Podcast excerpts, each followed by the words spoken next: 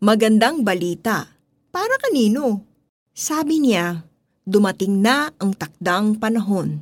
Malapit ang maghari ang Diyos, kaya't magsisi na kayo at talikuran ang inyong mga kasalanan. Paniwalaan na ninyo ang magandang balita. Marcos chapter 1 verse 15. Ipinangaral ni Jesus ang magandang balita. Malapit ang maghari ang Diyos. Finulfill niya ito nang ipinako siya sa krus para pagbayaran ng kasalanan ng lahat ng tao at nabuhay muli para pagtagumpayan ang kamatayan at bigyan tayo ng buhay na walang hanggan. Kaya naghahari na ang Diyos in the person of the King Himself, Jesus Christ. Ngayon, bukas na ang kaharian ng Diyos sa lahat ng gustong maging kabahagi nito. Pero teka, ano ba ang ibig sabihin ng kaharian ng Diyos? Kung tinanggap mo na si Jesus bilang tagapagligtas at hinahayaan mong siya ang masunod sa buhay mo, nasa iyo na ang kaharian ng Diyos ngayon pa lamang. Matatagpuan yan sa Lucas chapter 17 verse 21.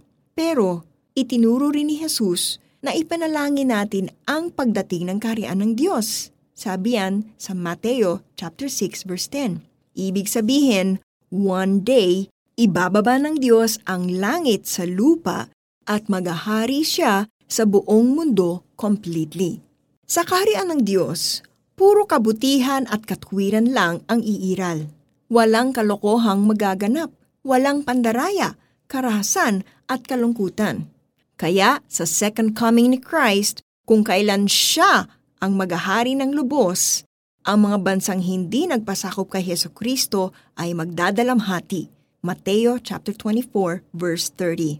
They will learn too late na totoo pala si Jesus Christ na binabahagi ng kanyang followers at katapusan na ng kanilang masasamang gawain.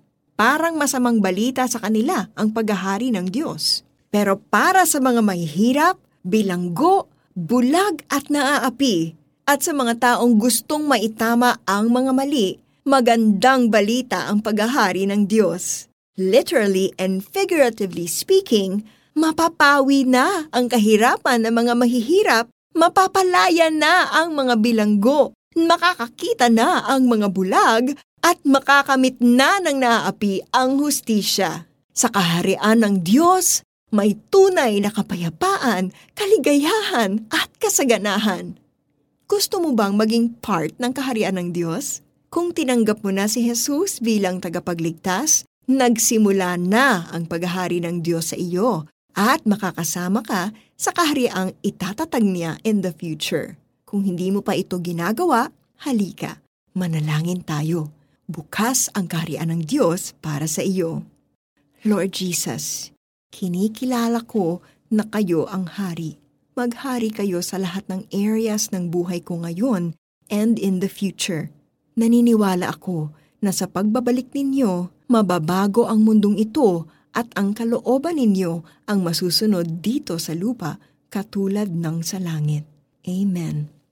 Para sa ating application, basahin sa Gospels ang mga turo ni Jesus tungkol sa kaharian at paghahari ng Diyos. Then, pray at hilingin sa Kanya kung paano ka makakakontribute sa paglaganap nito. Sabi niya, dumating na ang takdang panahon. Malapit ang maghari ang Diyos, kaya't magsisi na kayo at talikuran ang inyong mga kasalanan.